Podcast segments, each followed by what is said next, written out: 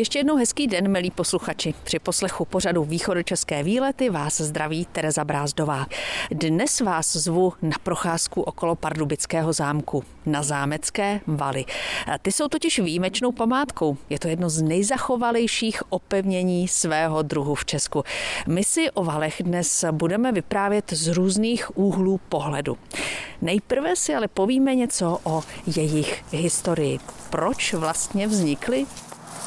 Na Zamecké valy mířím se stavebním historikem Bohdanem Šedou. My jsme vlastně už eh, na samotné koruně valu.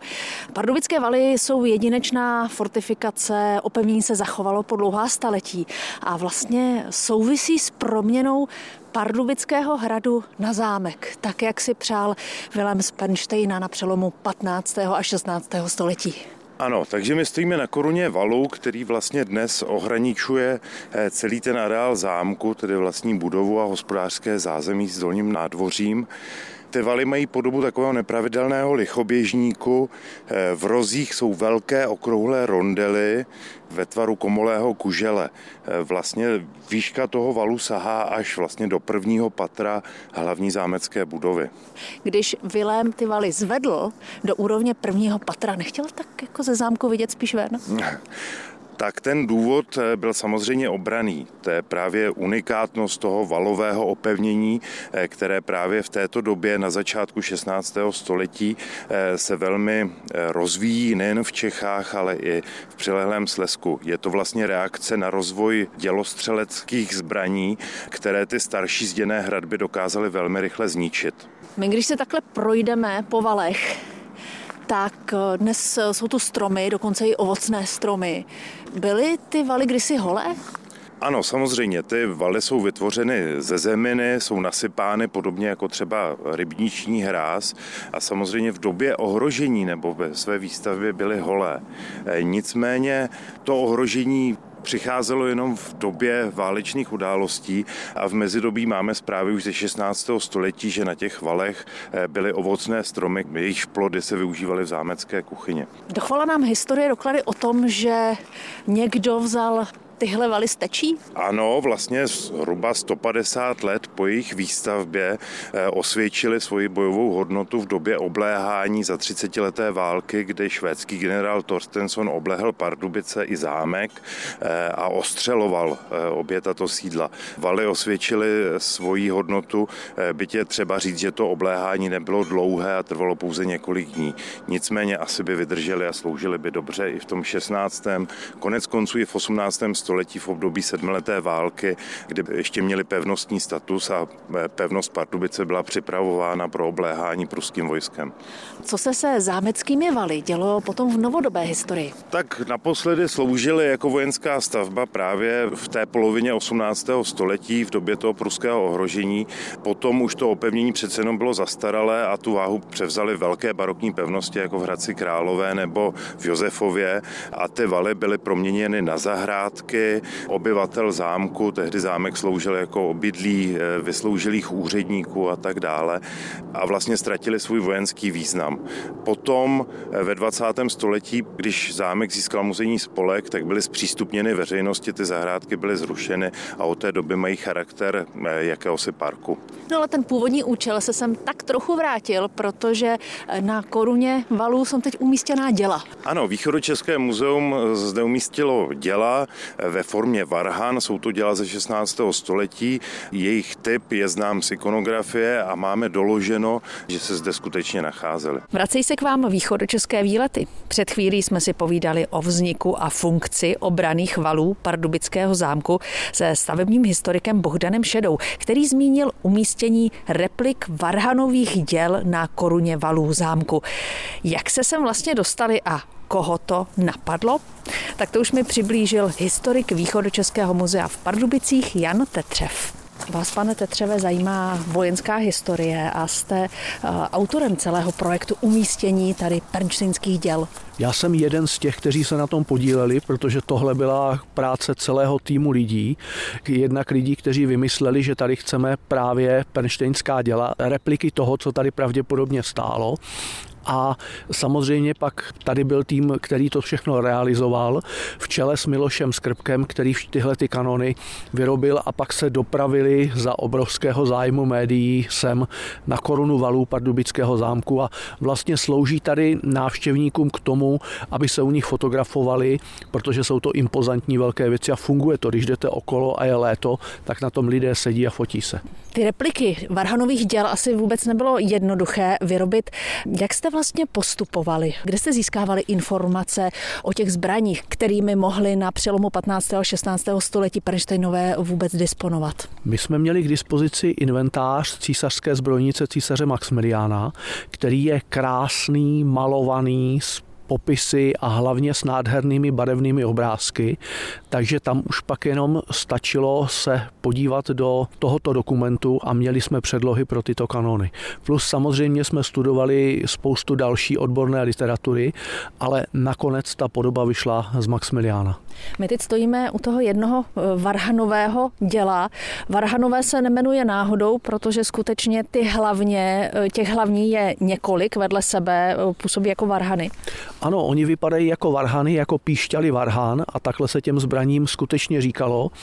A touhle zbraní bylo možno ve velmi krátké době, v řádu vteřin, poslat tam směrem k mostu, po kterém mohl přicházet nepřítel, hned pět ran, které by vlastně toho nepřítele mohly smést z povrchu toho mostu a dali by obráncům čas k tomu, aby se připravili, aby zaujali pozice na valech Pardubického zámku. Měli ty kanony v té době takový, řekněme, odstrašující účel, protože Pardubický zámek nebyl mnohokrát obýván. No, Pardubický zámek měl ve své zbrojnici celkem 80 dělových hlavní.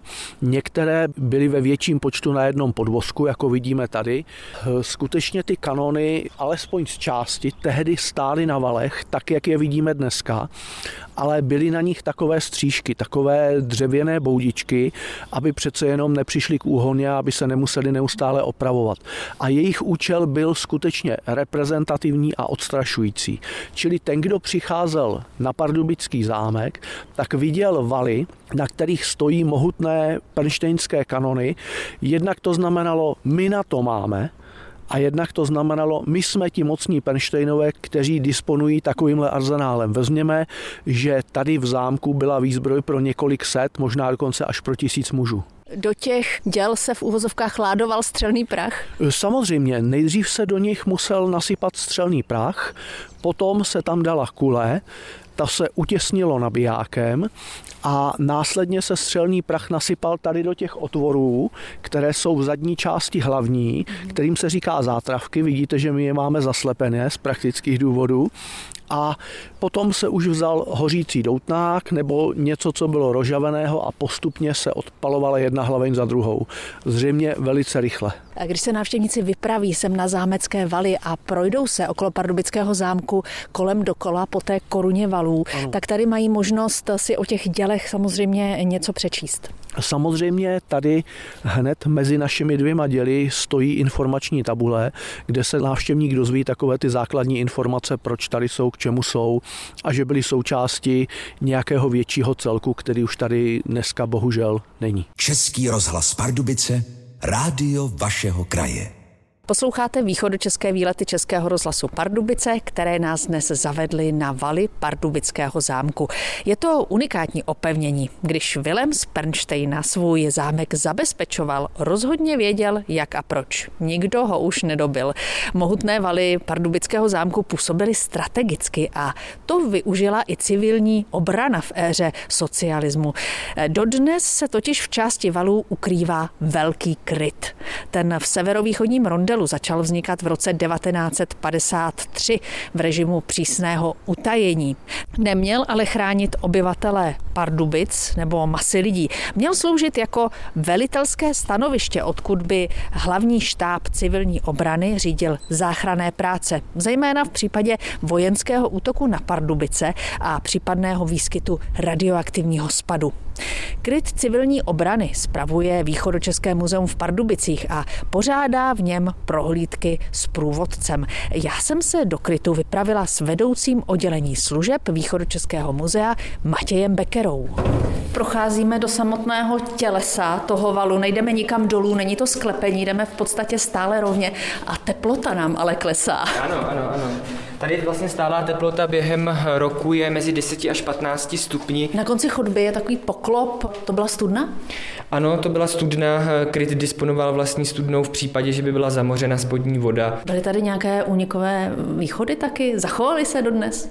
Ano, únikové východy se zachovaly všechny tři. Eh, dva byly napojené na ty chodbičky, jimi se dal do krytu dovnitř dostat a jeden byl umístěný vlastně poklop přímo nahoru na ten zámecký val, nahoru na rondel, kde dnes i v kozím výběhu byste možná mohli zahlédnout, že je taková betonová věžička. Telefonní ústředna značky Tesla je určitě z Pardubic. I když vypadá dnes jako předpotopně, bylo to eh, docela sofistikované zařízení. Ano, přesně tak. Ta telefonní ústředna spojovala kryt eh, s těmi dalšími orgány, dalo by se říci, v tom vnějším světě a hlavně eh, tady ten spojař mohl navázat i telekonferenci, což znamenalo skutečně až telefonní hovor s 30 lidmi najednou. My jsme vstoupili do místnosti, kde se zachovaly plíce toho krytu, filtroventilace. Ta je dodnes funkční, říkal jste? Ano, přesně tak. Máme ji funkční, buď to je možné ji přímo spustit z elektrické sítě, anebo ruční pohon. To je možnost číslo dvě. Až 40krát za minutu musíte skutečně tady otočit tou klikou, aby to stačilo pro celý ten kryt, pro filtrování toho vzduchu. Vstoupili jsme do největší místnosti v krytu, což je operační sál, kde se měla uskutečnit ta důležitá rozhodnutí. Je tady obrovská mapa Pardubic a také eh, všechny prostředky IPHO, protichemické obrany. Ano, eh, tady v operačním sále eh, skutečně najdete všechno, co civilní obrana používala od eh, toho svého plného fungování, to znamená už krátce po roce 1948 civilní obrana začala plně fungovat až do tedy roku 1989, protože po roce 89 byla vlastně zrušena. Tady právě můžete vidět, jak vojenské pláštěnky tu máme, klasické plynové masky. Choboty. Ano, chobotové z 60. let, přesně tak. A pak tu máme také VAK, který měl děti do 18 měsíců chránit právě v případě, že by byly zasaženy tím radioaktivním prachem. Jak dlouho trvají prohlídky krytu? Eh, většinou ty klasické prohlídky kolem hodiny, a ty dětské, vzhledem k tomu, že tam je součástí taková hra na, na závěr, tak ty většinou trošku protáhneme, ty bývají až na tu hodinu a čtvrt. Pokračují východočeské výlety. Eh, před chvílí jsme se vypravili do útrop zámeckých valů v Pardubicích a eh, teď se po nich opět projdeme. Co je symbolem zámeckých valů a vlastně i zámku samotného?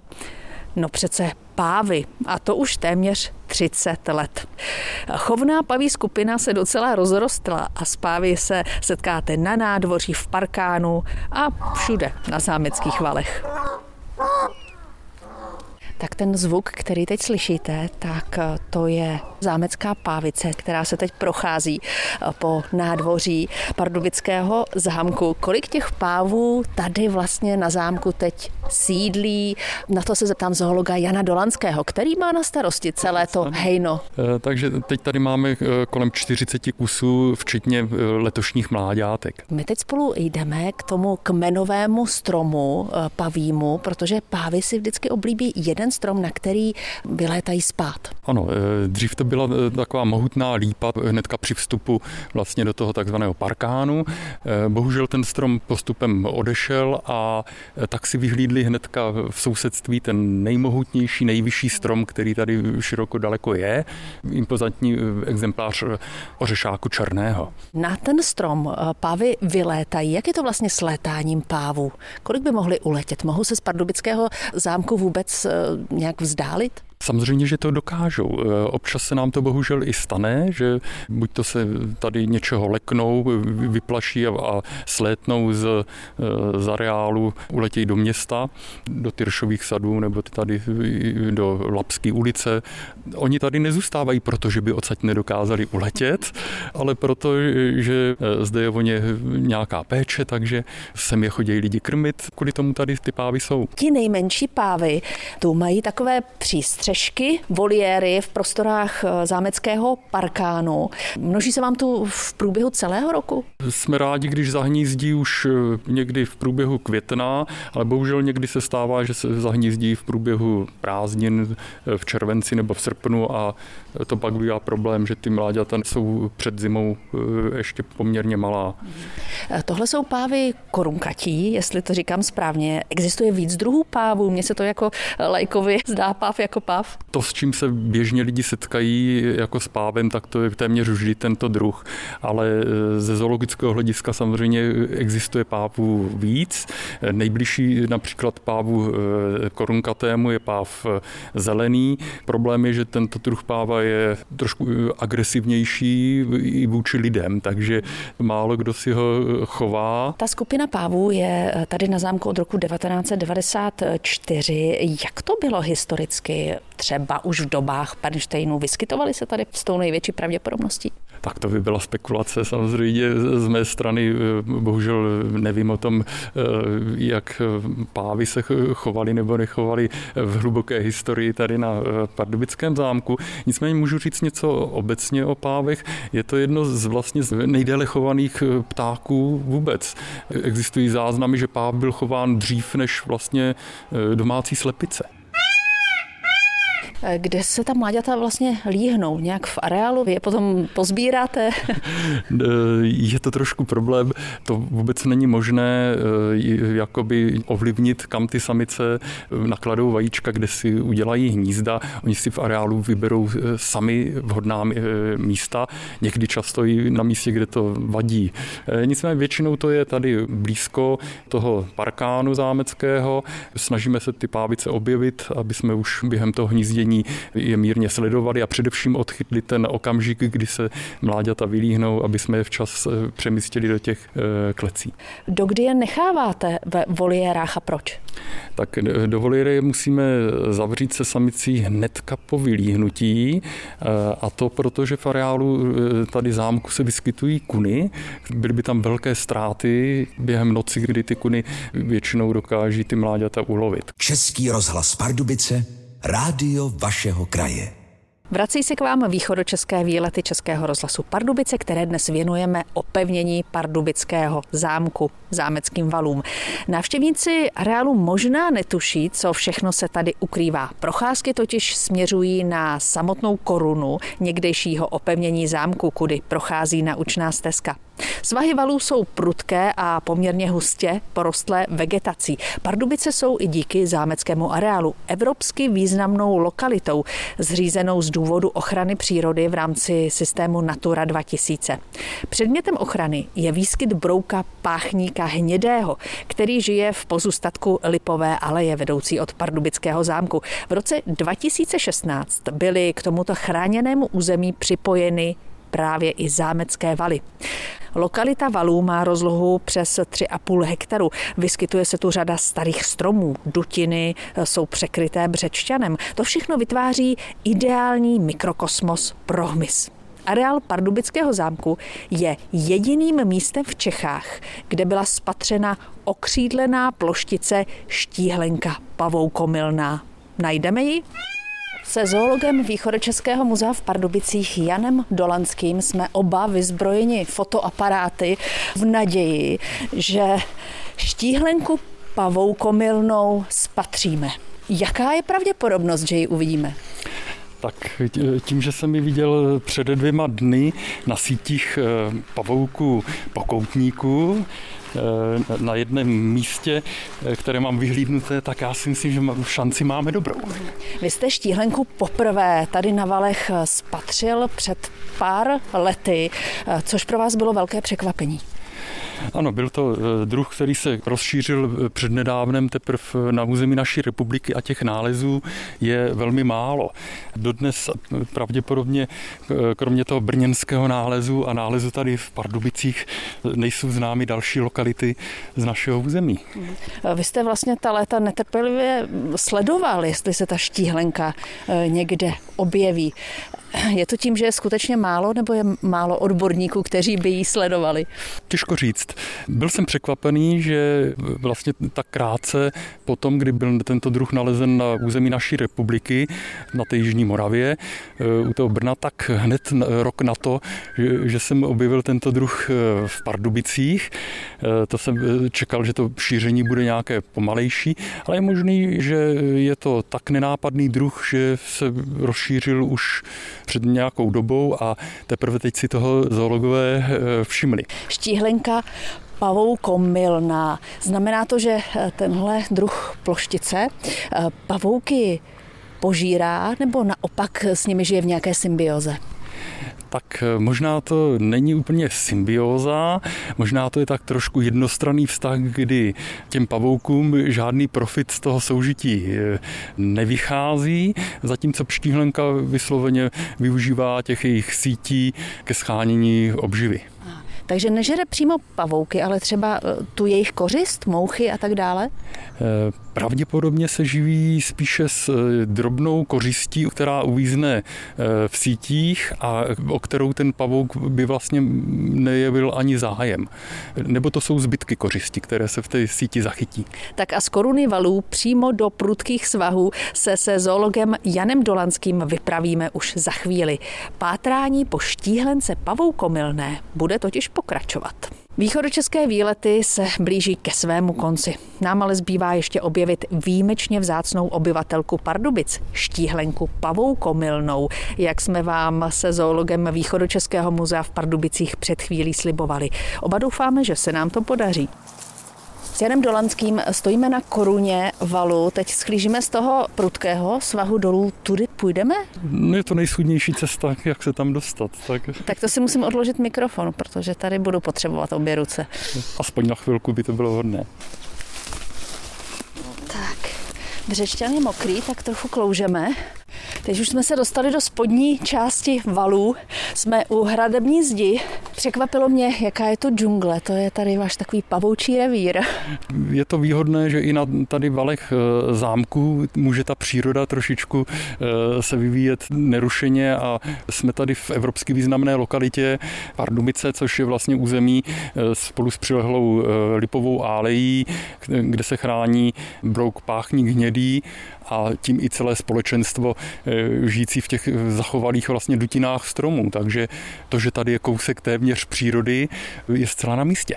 Došli jsme k Jasanu eh, u hradební zdi, který je obrostlý břečťanem a Jan Dolanský už netrpělivě nahlíží do pavoučí sítě, která je eh, v té spodní části stromu. Já tam nevidím vůbec nic. Já zatím taky ne, ale je to evidentně síť eh, pavouka pokoutníka, eh, pravděpodobně pokoutníka stájového, což je druh, který primárně žije právě eh, v stromových dutinách a ty sítě částečně mohou takhle vylezat i na povrch. Takže tady ten pavouk má jako poměrně ideální prostředí. Jak je ta ploštice vlastně veliká? Ta ploštice tvarem těla i vzhledem velice připomíná komára. Tak já vás nechám v klidu pracovat, sledovat. Když jsem tady byl předevčírem, tak přesně v této síti byli ty jedinci vidět. A já už vidím první štíhlenku. Máme tak já štěstí. Ne. Sedí tady na, ze spodní strany na té síťce.